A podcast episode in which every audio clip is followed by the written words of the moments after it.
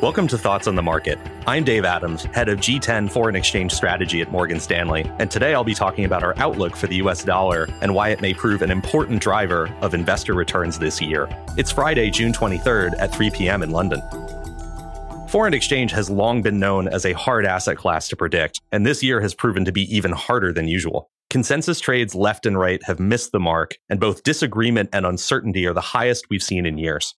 So, where do we go from here? We think the US dollar is going to keep rallying, rising about 5% or so by the end of the year. Central bankers are likely to keep their feet on the brakes in order to tackle inflation. And in doing so, growth is likely to remain anemic, with risks skewed to the downside.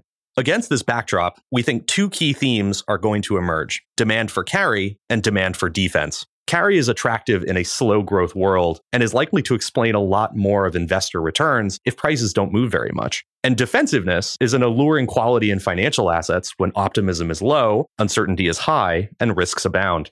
It's pretty rare to find a financial asset that offers both of these qualities. Typically, insurance costs you money. But the good news is that the US dollar does. The dollar tends to be negatively correlated versus the equity market, meaning that when equities go down, the dollar goes up. And that relationship has only strengthened in recent years. Meanwhile, US rates are elevated versus the rest of the world thanks to Fed rate hikes. Dollar rates are roughly 2% higher than those in Europe and even 5% higher compared to those in Japan. Foreign exchange is a relative game. And if investors are buying the dollar, they're probably selling something. We think in this high uncertainty environment, currencies which are most sensitive to growth and risk assets would likely weaken the most. In the G10 space, the Australian dollar and the Swedish krona both look vulnerable here, while in emerging markets, that's probably the South African rand and the Chinese renminbi.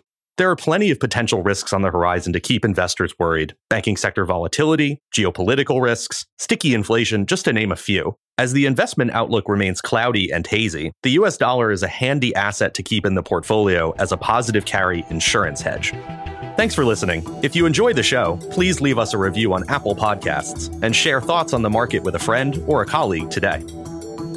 The preceding content is informational only and based on information available when created. It is not an offer or solicitation, nor is it tax or legal advice. It does not consider your financial circumstances and objectives and may not be suitable for you.